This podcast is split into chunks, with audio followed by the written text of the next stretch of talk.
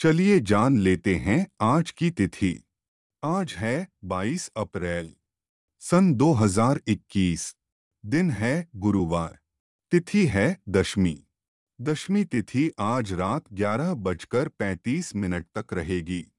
इसके बाद एकादशी तिथि आरंभ होगी।